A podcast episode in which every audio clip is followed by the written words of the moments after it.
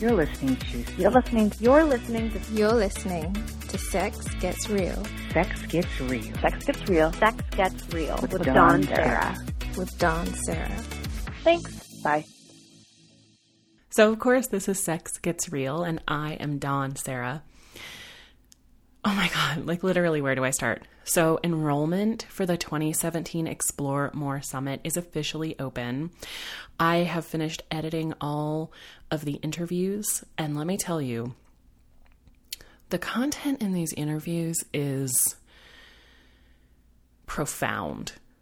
The more that Alex and I dig into the content as we work on extracting quotes and creating trailers, um, the more that we are finding whole new ways of thinking about relationships and sex and emotions.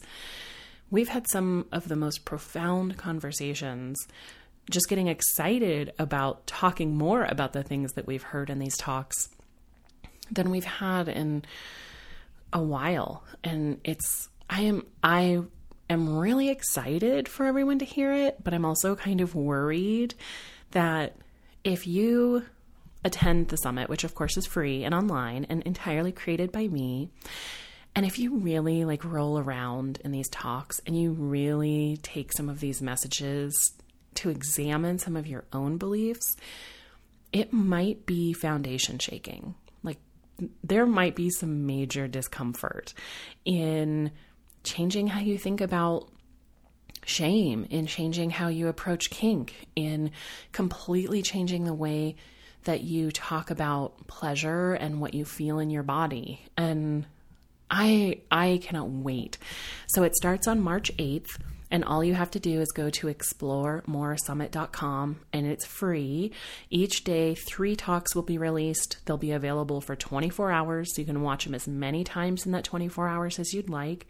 And then those talks come down and the next set comes up and we do that for 10 days.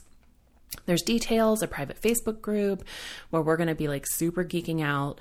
And I- I'm like, last year was awesome, but there is something really special about this year that, in fact, is actually going to be changing the way that I do advice on this show because I'm changing my ideas of what it means to explore sex and talk about relationships and communication at like such a deep level.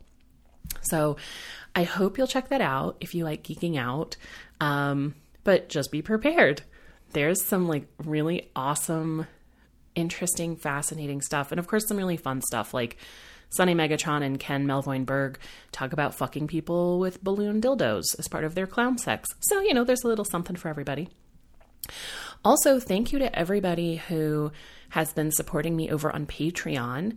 If you love the show and you want to help me make it even bigger, even better, keep it going, and you want to be involved in the show in a new way, all you have to do is go to patreon.com slash sex gets real and you can pledge anywhere from a dollar a month all the way up to i think like $20 a month.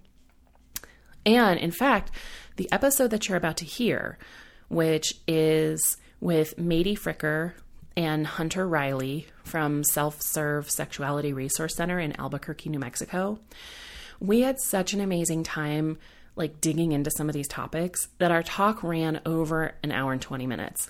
And so I had to cut a good chunk of our conversation. And I am going to be releasing the part that didn't make it into this episode to my Patreon supporters who pledge at $3 or more. So you're going to get like extra content that um, nobody else in the world is going to be able to hear. And my plan is as I have extra content from other episodes to continue to do that, sharing with you some of the stuff that doesn't make it on the air, from behind the scenes to just tidbits that were long and and really fascinating but I try to keep the show around an hour if I can. So please check that out. I would love your support. I love the feedback. I've asked people who they want to hear on the show. People are already weighing in. So that's all over on patreon.com slash sex gets real. And then of course, hotelsbyday.com is sponsoring this episode so generously. And I was just reading this really funny article in Travel and Leisure, and I will link to it for this episode if you want to check it out. But there's this guy whose job it is to travel around the world, and he was talking about the different types of sex that he overhears as a traveler at different hotels. And he was talking about how different hotel chains seem to elicit different kinds of sex. Like W hotels, despite being super boutique, seem to um, be for people who like having sex a little bit earlier in the evening and who like to laugh. And then he was saying that the lustiest hotel chain is consistently Hyatt when he travels around the world and stays in an Hyatt. He says he tends to hear like the most like absurd, loud, raucous sex. And it just made me so happy. And then I started wondering like, if you need a super sexy place to have sex during the day, because of course, hotels by day is for day stays, what kind of a hotel would you book? And then what kind of sex would you have? Would it be like slow and lovemaking? Would it be animalistic and wild where you're like shaking the bed and practically breaking it? Would it be super kinky with somebody like bent over in front of a window getting spanked? I want to know. So, of course, if you're looking for a place for a super hot rendezvous in the middle of a day with a lover or your partner, or you just kind of want a nice place to go, like whack off on your own because you need a break from everyone in your life, then check out hotelsbyday.com. They are generously sponsoring this episode, and listeners get 5% off with code SGR5OFF for Sex Gets Real. SGR5OFF. All the details are on the website, sexgetsreal.com, so you can sign up for the summit and feel lots of things about lots of topics. You can go to patreon.com slash sexgetsreal. Support the show. I love it. And um, I will also link to this kind of cheeky little article in Travel and Leisure about hotel sex, and maybe that will inspire you to check out Hotels by Day for your own day stay. So let's jump into this episode. Matie and Hunter are um, from Self Serve Sexuality Resource Center, and you'll hear all about what that offers and why they're so special. They are a feminist owned sex toy shop. They also do a lot of community outreach and um, education of medical professionals and um, education based training. So they're sex positive, they're health based, and they have some amazing things that they do at the shop. So they talk about these really rigorous product testing that they that they do, including sex toy fatigue, which is a thing. Um, and we talk about um, how difficult it is to fill classes, specifically how um, kind of nationwide. If you talk to any sex toy store, their blowjob classes tend to always fill up but classes about cunnilingus or having sex with a vulva tend to be very difficult to fill. And so we kind of roll around in some of the masculinity issues that come with uh, sex education and kind of some of the the problems that sex educators have around filling different types of classes. We talk all about toxic toys and safe toys and um, it's a really rich conversation that'll give you a lot of insight into what it's like to work with a sex toy store. And then we talk about a big scandal that happened at the University of New Mexico around Sex Week, which Self Serve helped to create and run a few years ago, and the big, huge backlash that happened, and the resulting kind of um, air around teaching sex to consenting adults and how completely controversial that continues to be. So I hope you will enjoy this. Of course, if you want to hear, there is a wonderful section that I had to cut all about dressing up like vulvas and penises and and uh yeah, it it's a really funny chunk, and I'm sad that I had to cut it. But of course, Patreon folks, if you're $3 or more, you'll get to hear that part that I cut. So let's jump into this week's episode. Welcome to the show, Matie and Hunter. I am so excited to have you here. Thank you. Thanks, I'm so excited. Yay! okay, so I want to start off by just introducing everybody to um, Self Serve. I know that you call Self Serve a sexuality resource center. So, in addition to being a feminist owned and run sex store where you can buy toys and lubes and things like that. You also call it a resource center, which I think is so important. So I'd love if you could just share with everybody a little bit about what it is that you do. And Hunter, you're the director of outreach and education. Do you want to do you want to chat about that? Sure, sure. So beyond you know selling sex toys and condoms and lube and date night idea um, games, stuff like that, we do a lot of education, and we have sex educators on staff, you know, at all times. Um, and these are employees who've gone through extensive, you know, two months plus of training on products, on um, relationship challenges, and basically we just try and be a resource for people to get the sex education that they never got in school.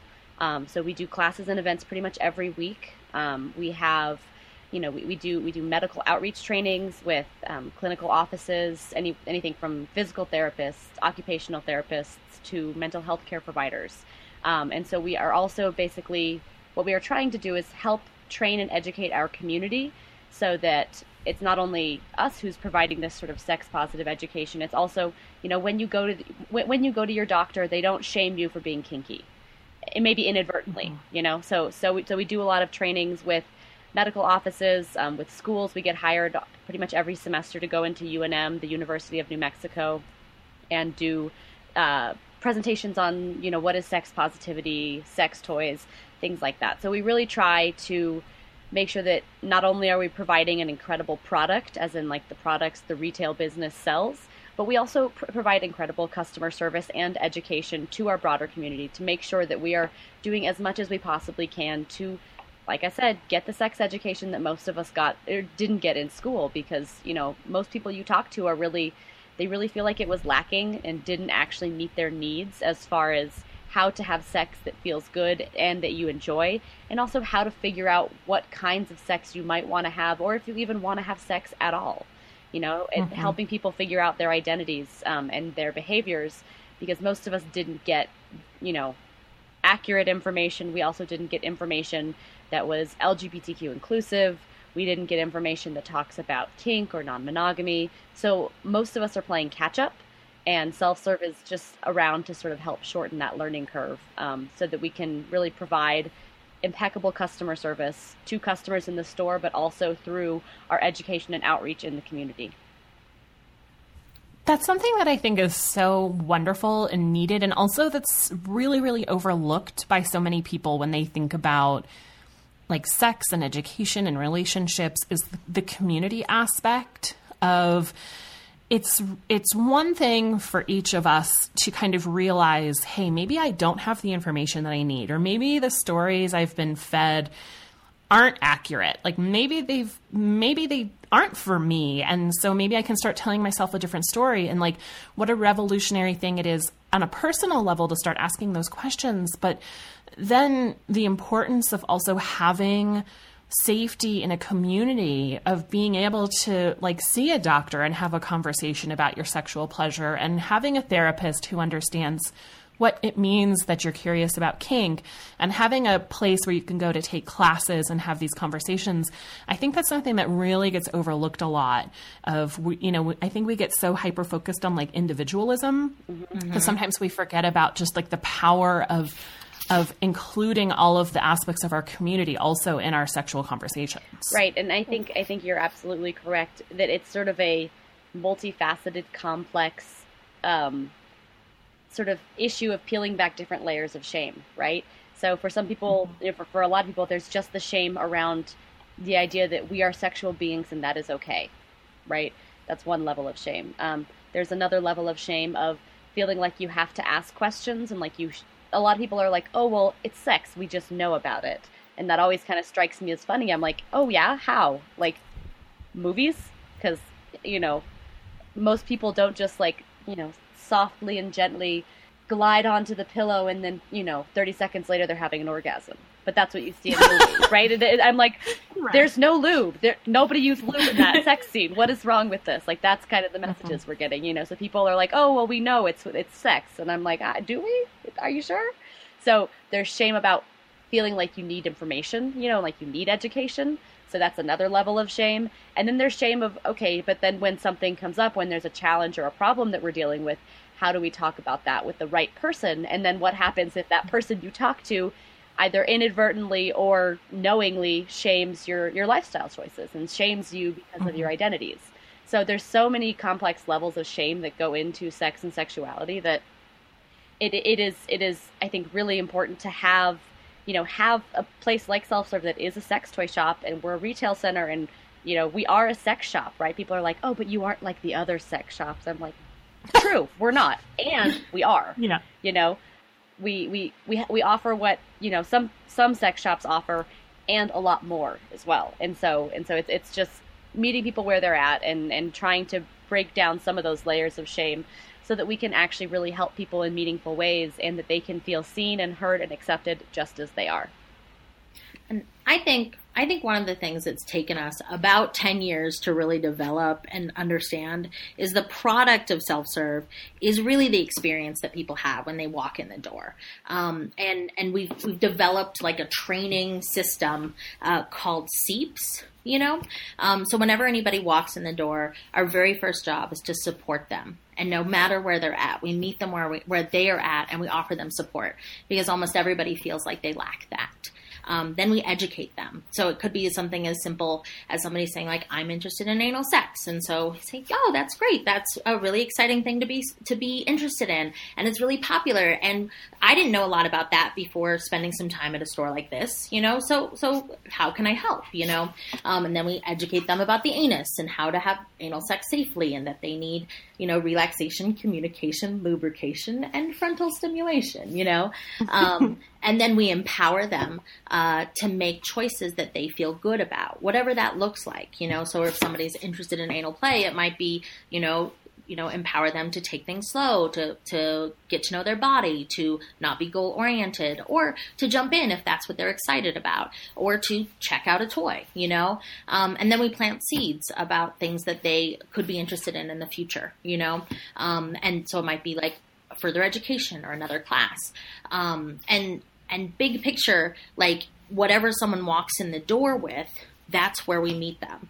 Is we mm. support, educate, empower, and plant seeds. And so if it's somebody who is transitioning, you know, and they're looking for community, uh, it's connecting them to our local transgender resource center and empowering them to, you know, reach out for community and support and planting the seed that they're not alone, you know. And so, in whatever way people walk in the door, we hope to like sort of seep into them in a positive way, you know, uh, so that their experience there is something that they feel supported in and that they feel like they can find connections and support like in that they're not alone you know? And so many folks feel so alone in that. So even if somebody's coming in for like something very practical like i need a lube um, we are constantly telling them uh, this is very common. This is something most people you know many people experience and we're here to help around that. So even if somebody's like not coming in for a community resource they then feel community in their desires. I love that theme of not alone. I think that's so valuable and important. And, you know, even the most like sex positive, sexually educated folks, I think we all reach places where we feel alone about certain things or we feel that imposter syndrome coming up or or our body changes and so we start, you know, feeling different feelings about our body because something new has happened to it. And so the theme of of not alone feels really wonderful and it also feels rare. You know, I, I don't think that there's very many places in the world other than like feminist sex mm-hmm. toy shops where you can go in and actually be surrounded by people whose whose whole job and mission is I'm here with you and like how can I support you? And you can have these really wonderful, vulnerable conversations with someone who actually wants to be in that space with you.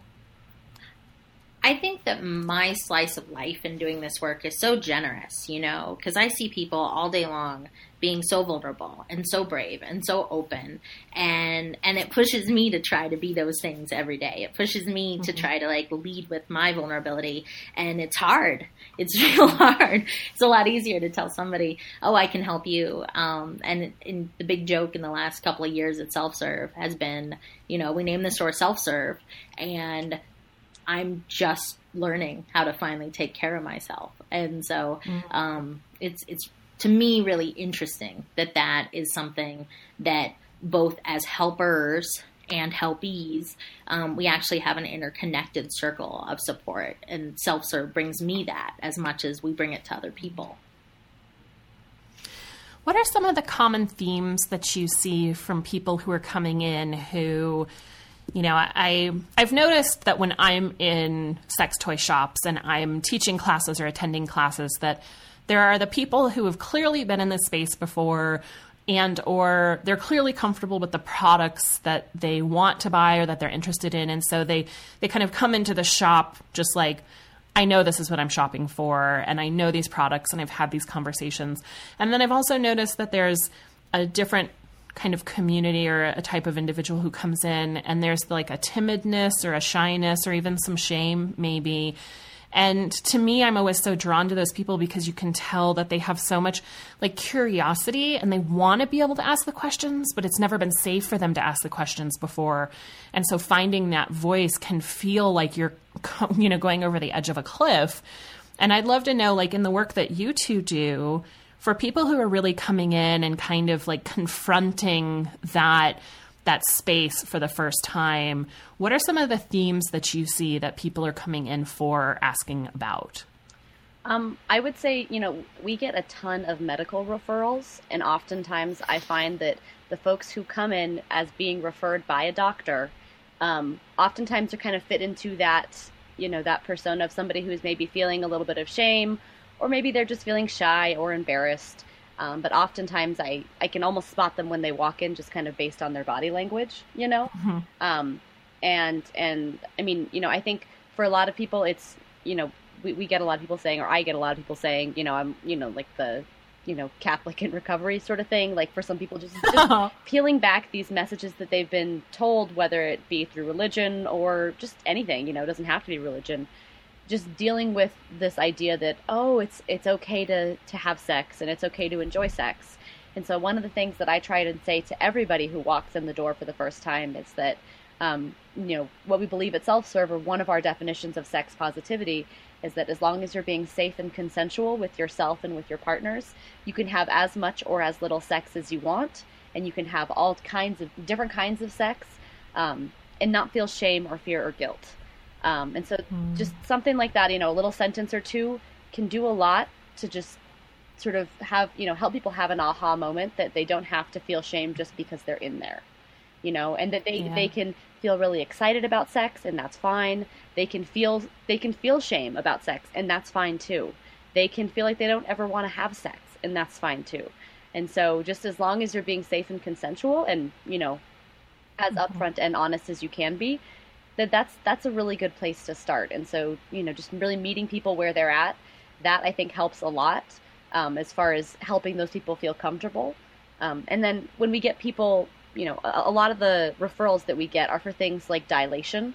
You know, a lot of folks mm-hmm. um, are getting a referral from a doctor because they need to do um, vaginal dilation for myriad reasons. You know, it could be they just haven't received penetration in a long time. It could be they had chemotherapy treatments um, you know, pelvic floor challenges. There's lots of reasons why people might need dilation, but honestly, mm-hmm. a good lube and a dilator are a are a large, a, a, significant portion of the customers that I help who are coming in and kind of like, oh, this is a new experience for me. Um, but I mm-hmm. oftentimes, mm-hmm. you know, I'm like, if we can find a good lube for you, I feel good. You know, it's a really, it's a really good first step. Mm-hmm. And when somebody comes into self serve for the first time, we also sort of midwife that process for them. Like we know when you first walk into a sex store, it's nervous making. Like I, I can I can literally feel in my body what it felt like the very first time I walked into a sex store. And it wasn't easy. And then even when I was like going to sex stores all over the country and really excited to learn about the, the process of sex stores, I still was nervous walking into sex stores and kind of felt like this weird thing that like maybe staff was overly invested in what I was looking at or paying attention to or touching. Like if I like looked at harnesses for too long, then they would like think things about me or think I didn't know about something. Like, and that's that's one thing I just would love to share with listeners is that is not the experience of working at a sex store every day. Like we, mm-hmm. our investment is in helping, but like but like our judgment doesn't exist around your choices while we're there. Like that's literally we're like, oh, have fun. We're here all day. You know, we're here to help. you know, you got cool, good for you. You know, we've even had customers who come in and they're like, "Oh, I'm so embarrassed. I'm here all the time," and we're like, "We're jealous, like, or we're you know, we're experiencing compersion for you right now that that you're in here all the time. We wish we were having as much sex as you were having. Like, good job, you know." Um, and that the the feeling that I always felt walking into a sex store and the feeling of working in a sex store is vastly, vastly different. Um, Mm-hmm. And so I always try to remember that feeling and remember that other people are probably having that when they walk in the door. And so when you first walk into self serve, um, you know, we give you a minute, but then a staffer, you know, welcomes you and sort of asks if you've been to our store before, asks if we can tell you a few quick things about us, gives you a little tour of the store and what to expect and a little bit about our philosophy, and then asks if you're like on a mission or if you just want some time to look around you know? And that i think gives people permission um, at every level to like to like take a deep breath you know uh, understand that it's okay to sort of absorb what's there um, but also gives people a, a container to hold it in you know? And so i think the experience of walking into self-serve and and having that moment works really well for people. And then when you come back and we say oh have you been here before? Like they kind of know what to expect, you know?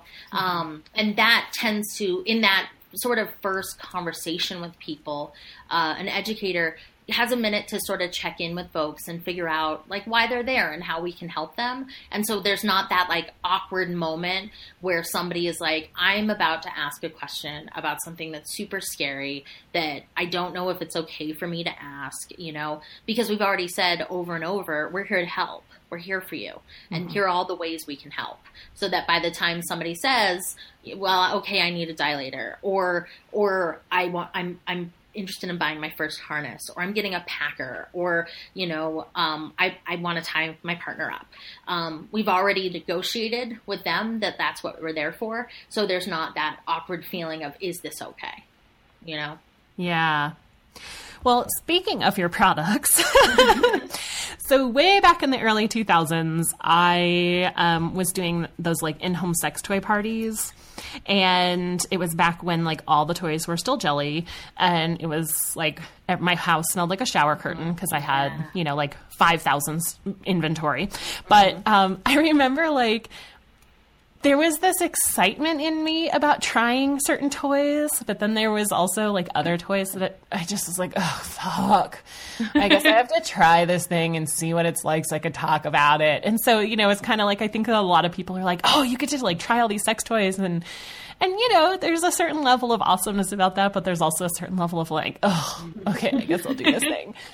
But I know that you uh, you have a really unique way of reviewing your toys and, and deciding what you're going to carry in the shop. And so I'd love to hear more about that.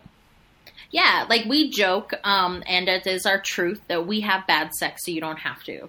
Um, and, and like, and like that is that is legit. Like, like that feeling, Dawn, that you're talking about. We get, um, we get reviewer fatigue, where you know our partners are, especially like around the holidays or Valentines, we'll do a we'll do a big push for testing, and our partners are like, "Can we just fuck without testing something?" And we're like, "No." no, we have three more butt plugs before next week. You know, um, and that doesn't come from self serve. That comes from our coworkers going home. You know, like like I'm never like you know you must review this butt plug. Um, but but that's something that we take on. You know, we take one for the team and Literally. um, basic. Yeah, yeah, we take a lot for the team. Um, but uh, but basically, you know, um, a lot of a lot of sex toy design is shit. Like like embarrassingly bad. Like what the fuck were they thinking bad? You know, like by the time um, you invest in something and you bring it home and you're excited about it and you put it on or in your body and then you go, oh God, oh God, oh God, this is terrible. Like that experience is so awful. And we don't want people to have that from our store, you know? Um, and, and so what we do is every single product we carry has been tested or reviewed personally by somebody that we know, and that usually is somebody who uses toys like that on the regular. Um, and so not only do we make sure that, you know, oh, this vibrator is unique, um, but, or, or is good enough to put on the shelves, it's when we add something to the shelf, it is because it is exceptional and it has really rocked somebody's world. And that, you know, if they're like, this is an inexpensive jelly rubber vibrator, um, it, the person who tested it actually uses toys like that on the regular, and that's their favorite thing to use. And they compared it to the other ones on the market, decided it was a good value, decided they really liked it, used it, you know, um, three or four times at least, and and like kept going back to it, you know, Mhm. um, so that by the time something ends up on our shelf. Uh, we really feel like it's a good value, um, but we can also share a lot of what we learned in that review process. You know, um, so the process will be, you know, we will find, we will try to find the very best of what's available on the sex toy market. Um, and the cool thing is, like compared to the days of past, you know, it's gotten to be a lot easier. Um, Mhm. And I really want to commend the folks at Smitten Kitten and and you know a few other places like Early to Bed. You know, folks that um, Sugar. You know, uh, folks that decided a long time ago that they were going to go toxin free. That they were going to say we can sell sex toys in a way that isn't going to harm people. So the very first thing we do is we make sure toys are body safe, and we make sure that toys are not full of toxins that will cause people harm. Um, and that jelly rubber smell, that shower curtain smell that you smelled uh, in your house, uh, it's actually the product's off off gassing. It's the Yeah. gas itself that is toxic, and um, and it's an endocrine disruptor. It's not good for your body. Uh, it's called phthalates, um, and they the concentrations in sex toys are some of the highest concentrations of toxins in any product. Uh, that exists in the in the human world, you know, um, and they're legal and- to use in baby and dog toys. So we Yeah. they're outlawed in other industries, but you know the ones that you're putting inside your body on your delicate mucous membranes, those aren't regulated. Mhm. and and it really got me you know we were doing the research for for the store you know um, and what really got me too was not only are they endocrine disruptors they're literally drawn to fats and they outgas more when they heat up and so if you put it in a human body you know a 98.6 degree oven they're literally going to be drawn to the parts of our bodies that are most tender and Mhm. they're going to hang out in our bodies and not leave and so so we decided um, initially 10 years ago we were like well we'll just we'll just let people know and they can make their choice and what was so cool is when we started to let people know like this is a really great design you know and this was this was 10 years ago too like it was really it was there were some designs that were like not available toxin free that were amazing um, and so we're like okay well we'll we'll carry this one but we'll you know recommend people put a condom on it and let them know that this toy could possibly contain a toxin. And within six months, we pulled them all off the shelf because we learned that when people were actually given a choice, nobody wanted to fuck a toxic sex toy. You know that like that like even though even though they were less expensive, even though you know you could maybe use a condom on them, even though they were unique designs and shapes, um, uh, that that people did not want to buy things that could cause them harm. And we didn't want to sell things that could cause them harm. And so within six months of opening, we pulled anything that could have phthalates off the shelf, and we haven't had them since, you know? Um, so, one, we make sure toys are body safe and that they come from a good company, and we think they're good design. Then we uh, purchase or get demos of the product, and then it goes out for review to us or somebody in the community. And then they fill out like an eight page survey about it. You know, and and in terms of review fatigue, like that, that's a whole other process of being like, how many ways could I say this butt plug filled my ass in a delicious way? You know, um, but but we we ask questions like like what did you wish you knew about this toy before you touched it? What is the price point that you think this toy should be? Um, you know what uh, was this toy easy to operate? Did the directions make sense? Um, did this help get did this toy help you help give you orgasms? Why or why not?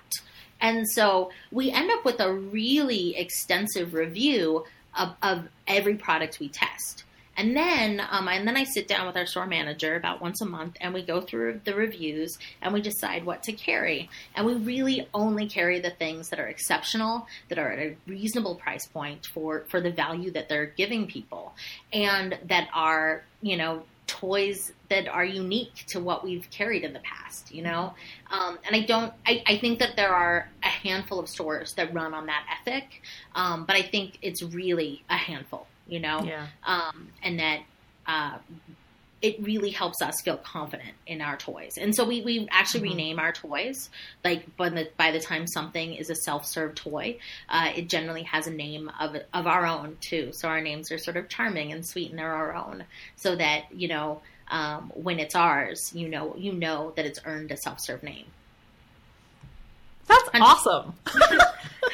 Hunter, how about you? Like, what do you think about the review process or what, what do you want to like, like share the parts that are, that are silly? Cause Yeah. there, there are many, you know, there are many. Um, you know, I think I, I believe this is Ducky Doolittle who said this a little while ago, and it was so good that I've I've um, lifted it and talked about it. But basically, our goal is to make it so that um, the box of shit you don't fuck is very small. Okay, because most of us, I think most people have had this experience where they go into a sex shop, they're excited, they're nervous, they're scared, they're embarrassed, and so they just kind of pick something and they look at it and they're like, that maybe that works. I don't know. It vibrates or maybe it doesn't, you know. So it's kind of this like frantic, you know, dash to get something, go home and try it. Right? And then and then oftentimes what happens is people don't get to take the time in the store to ask like, is this a good toy for G spot stimulation? Like I, I've definitely had people come in and be like, oh, you know, they told me down the road at, you know, Walmart of sex toys that this G spot cream will make my girlfriend squirt. And I'm like, oh, Oh. no.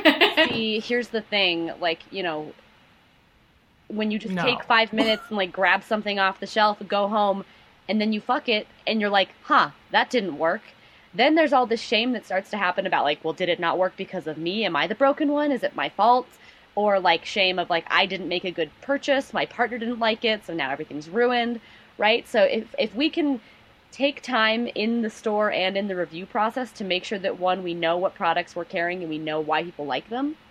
And then Mhm. two we create a space where people feel comfortable asking questions and and if they want to telling us what what they're looking for and what kind of experience they want then it helps us have tools in our tool belt to apply or to, to supply them with the very best product right? So so like ducky doolittle says like we don't want to have a big box of shit we don't fuck we want that to be a little box, you know?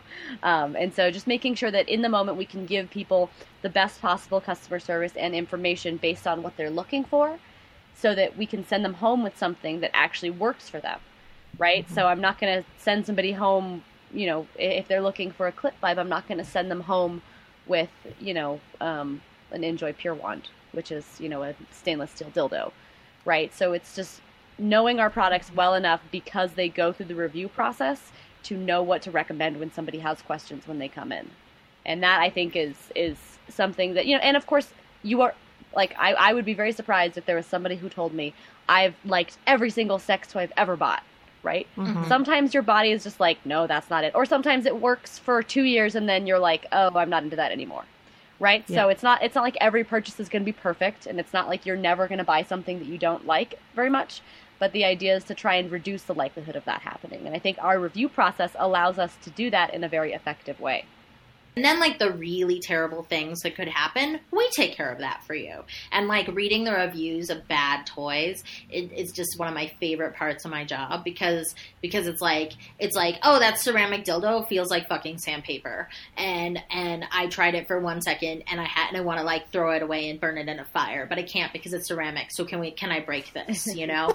Um, that that a lot of the understanding our review process and and supporting it like even the bad toys gives me better insight into what we should be looking for in good ones Mhm. you know like we've been looking we've been looking for a body paint for 10 years and we have not found a single one we like. If if a if somebody out there has found one they like please send it our way. Because because um, they're toxic. They stain your skin. They don't actually use any color. They uh, they they t- they look or taste terrible. Um, like body paint is like this place where people are like oh do you have body paints? And i'm like i've literally tried every one that's available. And and we can't we just can't find one. And if if we can't find one that is good enough for us we're just not going to put it on this shelf. And so Yeah. and so it also like shows us the areas where things are terrible in the industry that where Mm-hmm. we're not willing to make money on selling bad shit. You know, like Yeah. edible panties. Um, has anybody Oh. ever tried a pair of edible panties? Like yes. In fact, I sampled it on air a couple of years ago, Oh, yeah. and we were scarred. Yeah. And then you're supposed to put that against your genitals and then lick them off and be like, this is a hot night, you know? oh. Which makes no sense whatsoever, but that's like, you know, so so sometimes when we don't carry something, having a very clear reason why also helps mm-hmm. people like not make or like bad investments in their pleasure. Yeah. Yeah, when I w- had my sex toy little party business that I was doing, mm-hmm. it was right when Sex in the City and Charlotte had her rabbit vibrator. Mm-hmm. And so everyone who came to the parties wanted Charlotte's rabbit vibrator. And so I had the the pearl rabbit mm-hmm. and you know, it was one of the highest priced items that I sold. I mean, it was it was well over a $100. And that was back in, you know, like 2000. And and I just remember, like, uh, it, took me a while to start to figure out because I got no education through this franchise company, and it, it at first I was just ex- excited that all these vibrators were just like flying out the door. As soon as I said, you know, this is the Charlotte vibrator from Sex and the City, everybody wanted one, and so people just assumed that because Charlotte on a television Right. show had locked herself in her bedroom and didn't want a boyfriend, that like it would work for them, and I remember a couple of months in. I had started talking to people and hearing disappointment and mm-hmm. and being ashamed of the disappointment of like, well, I mean, it's okay, but you know, I don't know if I'm going to use it all the time, or you know, it, it, I guess it kind of works for me, and just hearing this like ambivalence when I revisited customers, and and that's when it really started occurring to me that like we all have such different experiences of our bodies and the mm-hmm. way we experience pleasure. And so a toy can't be one size fits all. And and you know i that's why i love that you have this like super extensive review process with like this eight page questionnaire so that you have all this information because i think it's so easy to just assume that because this toy is popular and it works for my friends that it's going to work for me. And then that disappointment is just like crushing. Yeah. Mm-hmm. Yeah, and that's uh, you know one of the things that happens that is challenging for me in the store is when a group of people comes in and there's and there's a friend that is just like this is what you need. This is I know what you need. And I'm like, you don't fuck the same people. You know, you don't wear the same shoes. You don't order the same thing for dinner. And that just goes in your mouth. You know, there's like literally no way that you know what, what your friend wants on their clitoris. And uh-huh. yet we feel so qualified in, in a helping way to tell people that you know and that's one of the things that we really really try to do is just let everybody know like there's no such thing as a one size fits all approach to your sexuality. And mm-hmm. you don't have to fuck one sex toy forever. Like the, you don't have to be monogamous with your sex toys. They're not going to be mad you know they're not going to like you know go to bed angry. And and that you can you can like have as have as much pleasure as you can possibly delight in. And and i think that's what also happens is people get they get very emotionally attached to one sex toy. Um, and, and sometimes it's hard because that sex toy will, will they'll stop being in production and we have to like break people's hearts and be like yes that vibrator was popular nine years ago. We ha- we don't carry it anymore. And they're just like crushed because we're like emotionally attached to the things that gave us orgasms you know? And I really like uh, that Annie Sprinkle talks about that there are thousands of different kinds of orgasms, and and we can have as many different kinds of orgasms as as we can have, uh, you know, sensations in our body or snowflakes in the sky. Like that, orgasms are can be abundant, and that we don't have to get stuck in like one way, you know. And sex toys can be a really positive way for people to uh, to like channel that, um, but they can, but that can also be a real a place where people get stuck of like this is the way I come, you know. Yeah. Um, and and that's that's pretty common too in the store. That's like a very very common theme that people have is if I use this, won't will I not be able to come any other way? Um, And and that's a really really common question. Like I probably deal with that question at least once a day if I'm there for an eight hour shift. And um, what we tell people is that muscle memory is legit. Like like that we like if I train to become a sprinter and I show up and to race and somebody shoots the gun, I'm, I'm gonna run, you know. Um, and so instead of using a sex toy to have an orgasm in the exact same way every single time, like if I'm tired at the end of the day and I use the original magic wand to come in two minutes and then fall asleep, I might like want I might want to do that with a partner, you know, mm-hmm. or or I mm-hmm. might I might do that with a partner and then fall asleep and be like, oh, this has never happened before. I'm just so excited to be there, but my body has developed muscle memory, you know, through practice. Like practice doesn't make perfect, practice makes mm-hmm. permanent. So so it's pretty common for people to be like, "Oh, this vibrator did this to me," when really it's like, "No, dude, you got lazy." You know, and I got I got lazy too. I'm not throwing rocks. You know, we we we get into ruts in our behaviors, um, and it's healthy and good to look at that and decide to get out of them. But I think the best answer for that is having like an abundance of sex toys and an Yeah. abundance of options and an abundance of ways to touch my body mm-hmm. instead of being like, well, this vibrator broke me. You know, I'm like, no, dude, you know, just use it in a different way. Blindfold Yeah. yourself, romance yourself, get off standing up, you know? Yep. yep. Yeah, I love that. So I want to talk a little bit about we were geeking out a little bit before we went on air about like classes and teaching and mm-hmm. and I know that a, a lot of what you do at Self Serve includes offering education out to the community including sex classes. And Matie, you posted something really like wonderful and interesting to me that I would love for us to dig into, Sure. where you were talking about how your blowjob workshops they regularly fill up and they get filled, and that's an easy class for the most part to to fill, which was also true of the sex shop that I was teaching at in DC. Like the blowjob classes, just for some reason, always like sold out, mm-hmm. but you've been struggling to get attendance into vulva classes, classes around vulvas. And so last night you did a G spot and a squirting class that was actually like filled. And you were so delighted and excited by that. And so one, I just want to congratulate you and celebrate that because yay for like vulva classes and vulva knowledge. But I'm also just really curious, like from a sociological perspective and kind of like the ways that we in our different genders move through the world. You know like what has been your observation around the types of classes that you find are easier to fill and who attends those? And the types of classes that you so want to teach but it's harder to get people into? Like what are what have been some of your experiences and observations around that as educators?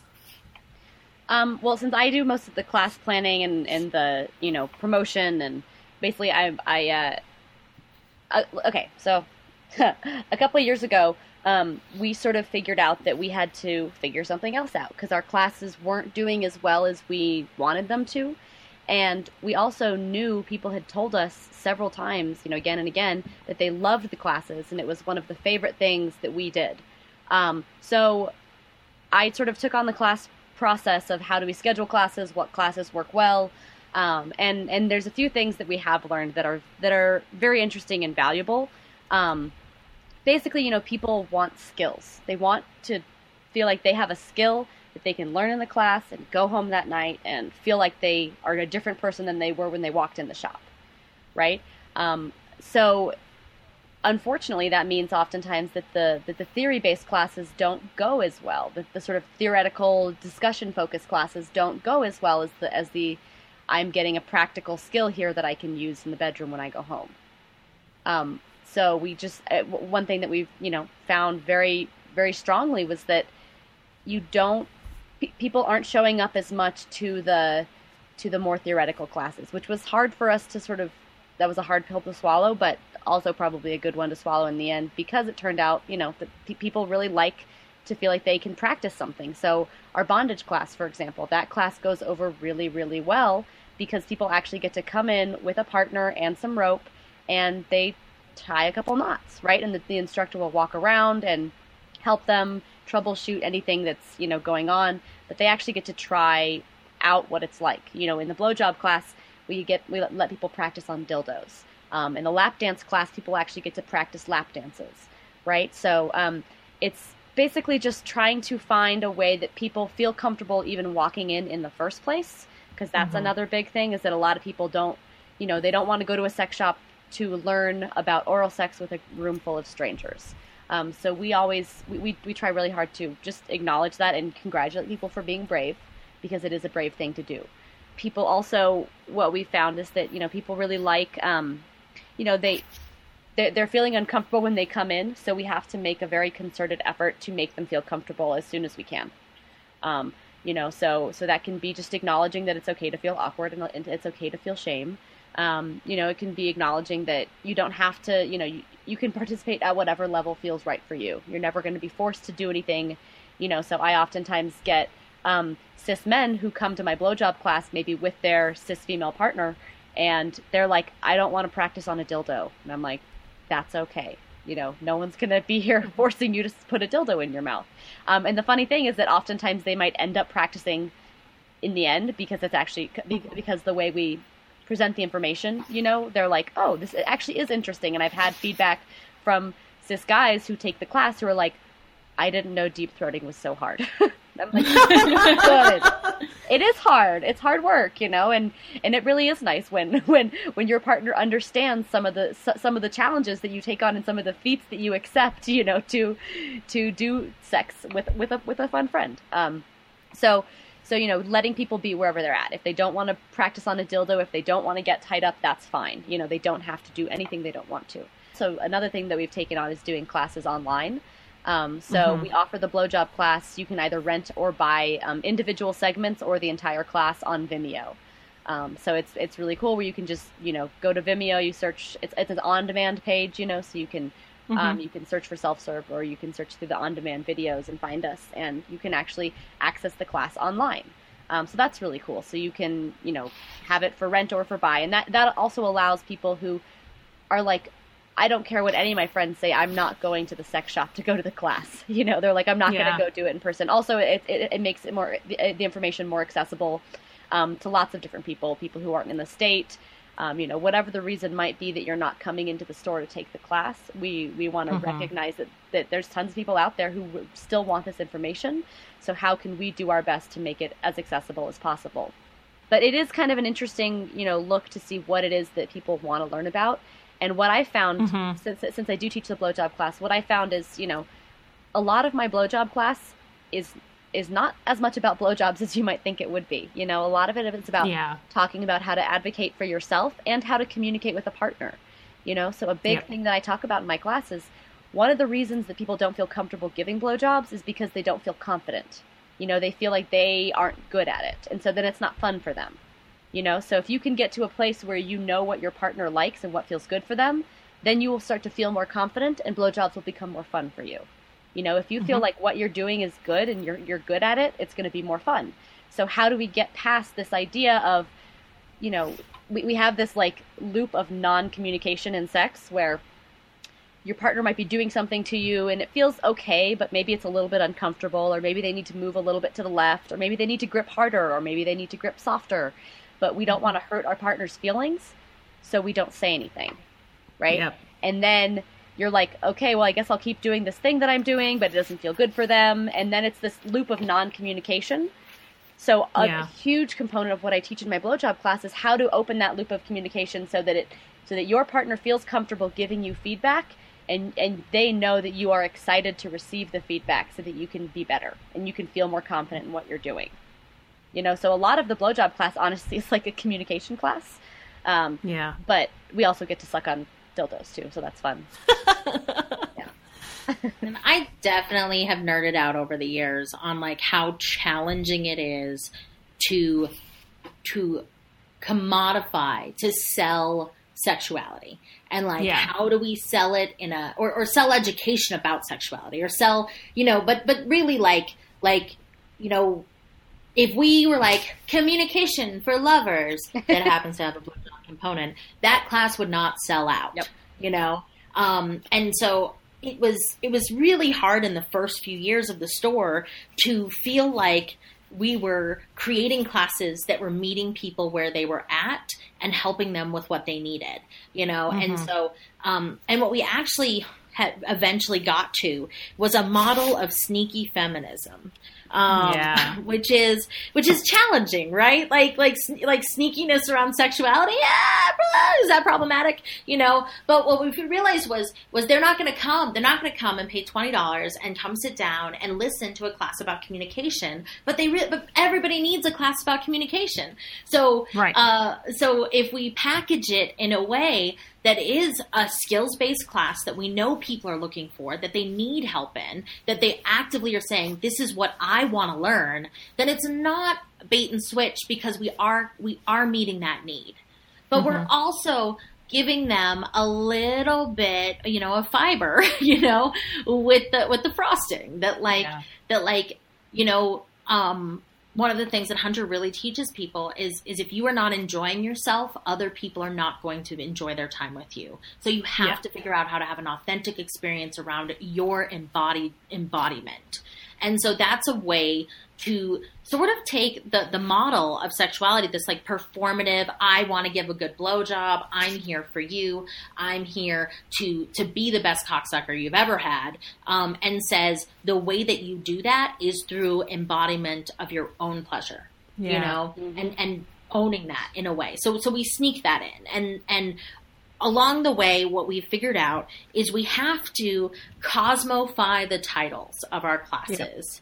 Um, that if that if we if we you know say you know this um, like like I was like oh we need to we need to do a class of like releasing pain through massage you know like like and I'm like I want to take that class. Like I have chronic pain. I want to release pain in my body through massage and like that'll be great. And and I sort of talked to you know our smarty pants hunter lady who who was like yes and I think we could sell that. Like what is the class title we ended up with Hunter on that one Yeah, it was, it was like you know how to use massage for better sex, yeah right? So And- something like that. Yeah. So so you'll well, it incorporates better sex and massage, but in that class you will also learn about about um, releasing pain through uh, and and and um, and it, and connecting through touch in a way that's really powerful. But we had to put it. We say Cosmofy, like something that would be on the cover of Cosmo that would make you buy the magazine. Something that you will see as a class title that will make you sign up for class. And and we also realized, um, and we do, I, I think this is very fascinating that across the board at every sex shop that is like us, almost all of them have sold out blowjob classes. Like Yep. what what does that say? Like let's just, let's just name it. Like what why why does that exist? And a big part of it I think is because um, maybe a lot of cis females who are giving blowjobs feel okay asking for directions. Like like if we like learn about you know the way to do something we feel successful. Um, whereas the cunnilingus class um, one of the things that happens is when people are at the front counter and they're looking at the class titles and you know there's a cunnilingus class you know there's going down you know going down on somebody with a v class um, the response for a lot of partners uh, you know who, who are interested in taking the blowjob class of like oh look there there's this other class you could go to um, and the response is frequently do you think i need that Right. Yes. Yes. Um, oh my yeah god.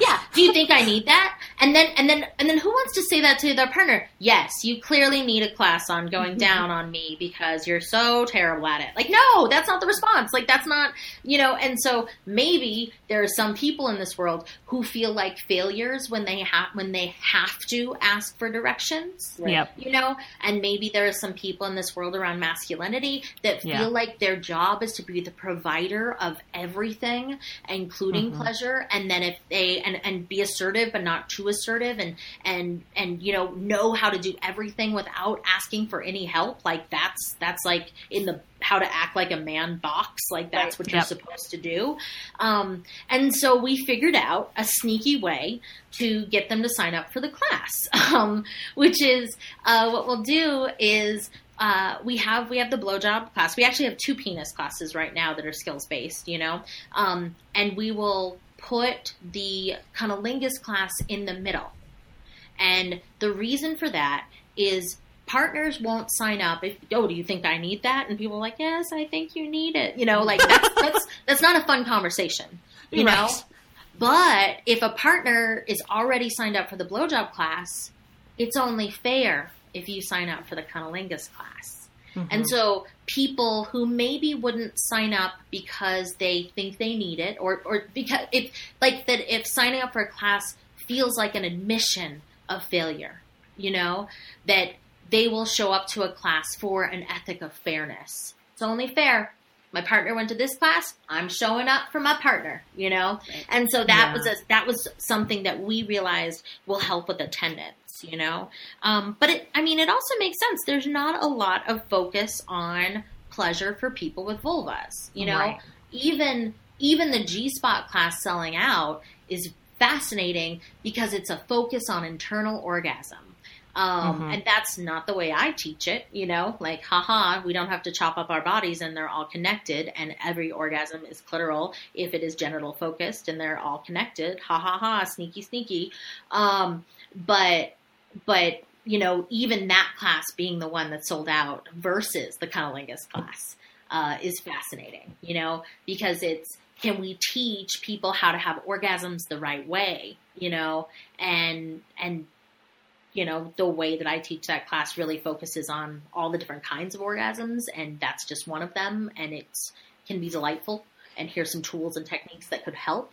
But really, big picture, I think some of the people who were there last night were trying to fix their bodies Right. because they weren't having internal orgasms. And I hope they left with the note with the belief that like their bodies are, are perfect just the way they are, you know, and and all bodies are good bodies, deserving of love exactly as they are is one of our is one of my strong themes, and and I hope it helped. But it's it is fascinating, and I think it is of note, and and that it says a lot about gender and sexuality and what we're allowed to ask for and where we're supposed to be and and you know the numbers don't lie you know um, but we've just figured out you know some sneaky ways to like connect with people where they're at instead of saying you should feel like this Mhm. you know because none of us are in a vacuum we all live in this world we're Right. all survivors of this culture Yeah.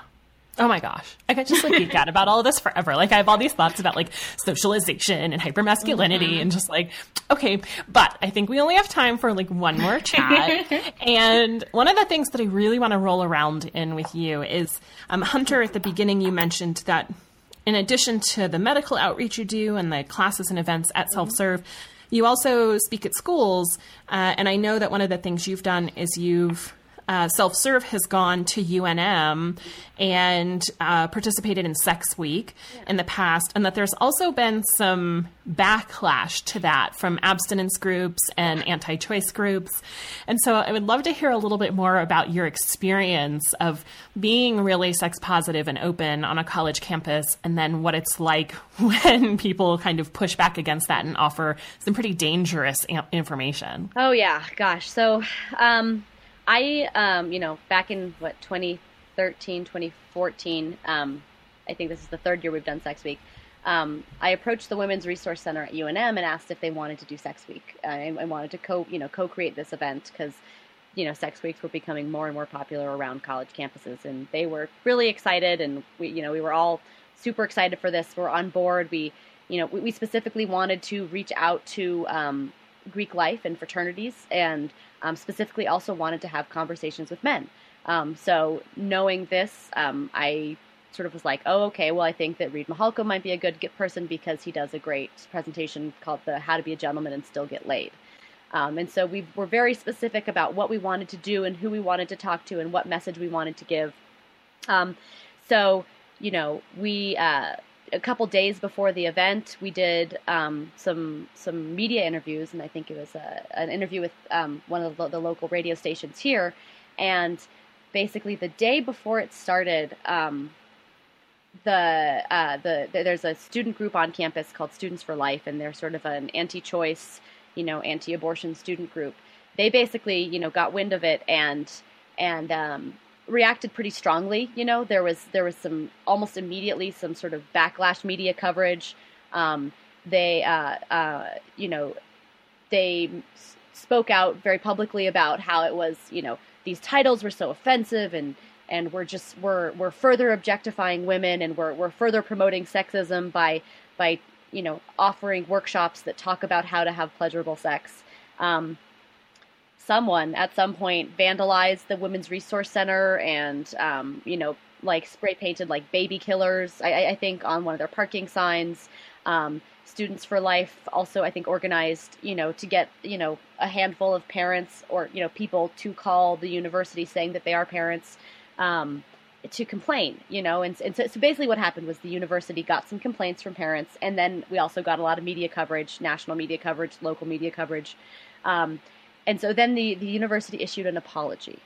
And that's that's what that's kind of really what I think when it like got it got dirty um, was the, the, university felt that the need to apologize for offering you know adults people over the age of 18 comprehensive medically accurate pleasure focused sex education. And and and the, the whole goal of all of this being to combat sexual assault and sexual violence on campus because guess what UNM I mean UNM just finished up a um, an, an investigation by the Department of Justice into the way that we handle sexual assault uh, on UNM campus, right? So it's not like this is just out of nowhere. We specifically asked for, you know, this issue to be addressed because we know that UNM students don't feel safe coming forward. Uh, because of the way UNM has handled very, you know, high profile sexual assault cases, students don't feel supported. Students don't feel like they can come forward and talk about the sexual assault they are experiencing. So we said, okay, let's try and do some prevention and talk about how to avoid situations where you might sexually assault somebody and not know it. You know, so so we we, we took a very multifaceted approach, and um, the university was not having any of it, and they issued a public apology and then and then it got very unfortunate for the women's resource center a lot of pressure was put on them it was really incredibly unfair um, the way that they were treated in this, and um, it was it was just really hard because self serve was very strong in all of this, and we're, we're, lucky that we don't rely on the university for any sort of funding or anything like that. You know, so we were able to speak out against it and. Um, really talk about how it's so messed up that a university that is being investigated for mis- mishandling allegations of sexual assault is not incur- is is apologizing for an event that offers information about how how not to rape people, basically. You know, and we, we offered a lot of other a lot of other events as well, but it was specifically focused around preventing sexual assault.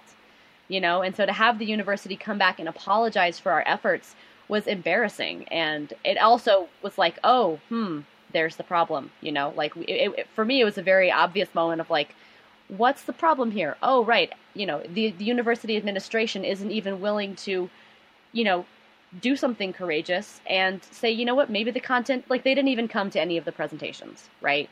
And yet we're making apologies for them. and I was, think it was, it was just, it was totally bonkers. I think one thing that really struck that really struck a chord for me was the amount of complaints that that happened towards the administration. I think I think we heard there were like 16 parents potentially, and I'm like, who called and said they were a parent, you know? Yeah. But like 16 parents complained about this and they felt the need to, uh, to, to, um, create, to like publicly apologize. And uh, self-serve because we weren't connected with the university we were able to uh, create a petition with the you know called like in defense of sex week. And we had over 1500 people sign it within 24 hours Mm-hmm. you know? So so there was this huge amount of public support for the work that sex week was doing. And and no response at all from the administration except for that apology. And i think that that says a lot about you know the university being in discord with the community. And it, i'm so excited that self-serve exists because you know, a lot of people had a lot on the line in terms of funding and their jobs and what they could and couldn't say. And so we were able to, you know, be the voice in the community that said like, Hey, this is actually a problem. Um, and, and, you know, and we were able to like let that community of people who were really, they were putting their jobs on the line, you know, um, to bring this, this information to students. And, and we were able to offer them support at a time when they were really, um, across the board feeling like they couldn't get it right, you know? Um, and this challenge that UNM had with Sex Week uh, is not an independent incident, you know? No. It's not an isolated incident. There, there's this thing that is happening across the nation, and, and I'm very interested to see how it shapes up in the next four years, you know. Um, but there's this move to create adultolescence, to say that people who are 18 plus years old in an academic institution of learning uh, should not have access to information about sexuality. And this has happened at, I think, almost every school that's done a sex week. Mm-hmm. There's been a major problem with that. And there was just um, some major censure of a woman who, uh, in Southern California, named Olga Cox, who is a human sexuality teacher. She'd be fascinating to have on your show.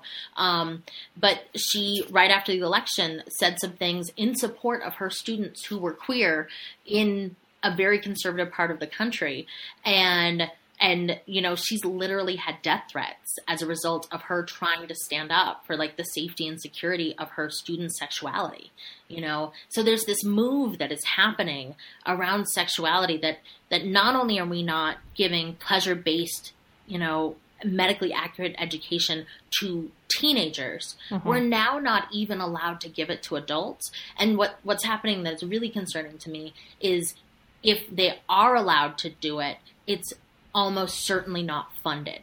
You know, yeah. Um, and and so what's happening? You know, Hunter and I teach for free all the time. Um, and that's and that's you know okay. You know, we, we, yeah, yeah. Uh, and there are people who are like, don't teach for free, and we're like, well, it's complicated, you know, because yeah. because you know, and we also we have we have a business model that uh, community engagement is a powerful way to bring people into our stores. So in yeah. some ways, like we can monetize that in a long term level. Um, but over and over again um, within the university systems, you know, the the work that used to be paid for is no longer being paid for, and that you know, for a lot of sex educators, it's it's harder and harder to get a paid gig you know? And i think that's of merit. I think that's relevant that if they cut off our funding sources how can any of us afford to do what we're doing yeah it's really sad i was um, I was brought on to the George Mason University campus mm-hmm. uh, last year, and I was invited to speak on a radio program that two female students ran called Dictation. And um, we had a very frank hour long conversation about sex. We talked about like why people are into anal sex, and we talked about those weird feelings you get after you go to a party and you drink a lot and you have sex with someone you're not quite sure if you were okay with it. And so we got into these these nuanced conversations about consent and about safer sex and and STIs and making good choices for yourself. And so it was three of us women on the air. And um, afterwards, the station manager, who of course is a cis male, freaked out mm-hmm. that we had had these conversations about like consent and pleasure and sex and um, wanted to force them to, to do an apology and was mm-hmm. bullying them out of the radio station. And the student paper picked it up. And um, the student paper was actually forced to rescind the article. And uh, the two women ended up having to leave the radio station because of the bullying. And it just really frustrated me that even in a pretty you know, I mean, George Mason is in Northern Virginia, but it's it's also like just outside Washington D.C. So to mm-hmm. me, when you think like of the the landscape of the United States of America and where universities are, like that's a pretty liberal place to go to school. Mm-hmm. And for even on a campus like that, for an open sexual dialogue to be so vilified and to lead to this kind of action. Like it's just really disappointing as a sex educator to run into that like over and over and over again. Yeah. I mean that that's and, and it's this this moment that we're in where where literally these conversations about consent and pleasure and finding your yes and finding your no are are finally starting to be interconnected you know where it's not the message of don't get raped but it's but it's a message of of this is actually a really big deal and it's very nuanced and we should all figure out what we want and what we don't want and how to communicate about it and how to get there. And that concept is one that that literally we are we are being censored and people are being threatened around um, yeah. and and that's rape culture you know mm-hmm. that i mean there's there's no problem with you know nuance with with um let's see how do I put this um there's an awareness that people in college have sex you right. know but but try to like actually talk about it in a in a way that holds compassion and concern for people's experiences Mhm. and and and we're vilified you know Yeah. um, and and I just think that that just reinforces rape culture over and Oh, over yeah. again. And and it would just would be so nice if there would be a like administrators would actually like stand up for students in Mhm. this moment, you know, as opposed to fighting back. Uh, you know, and and I think you know Hunter's been working on Sex Week for the last several years, and the overwhelmingly the response is positive, Mhm. and yet every year it's steeped in controversy as though uh, you know a handful of people saying people shouldn't have access to this information should be the lead on the story Right. Right. you know?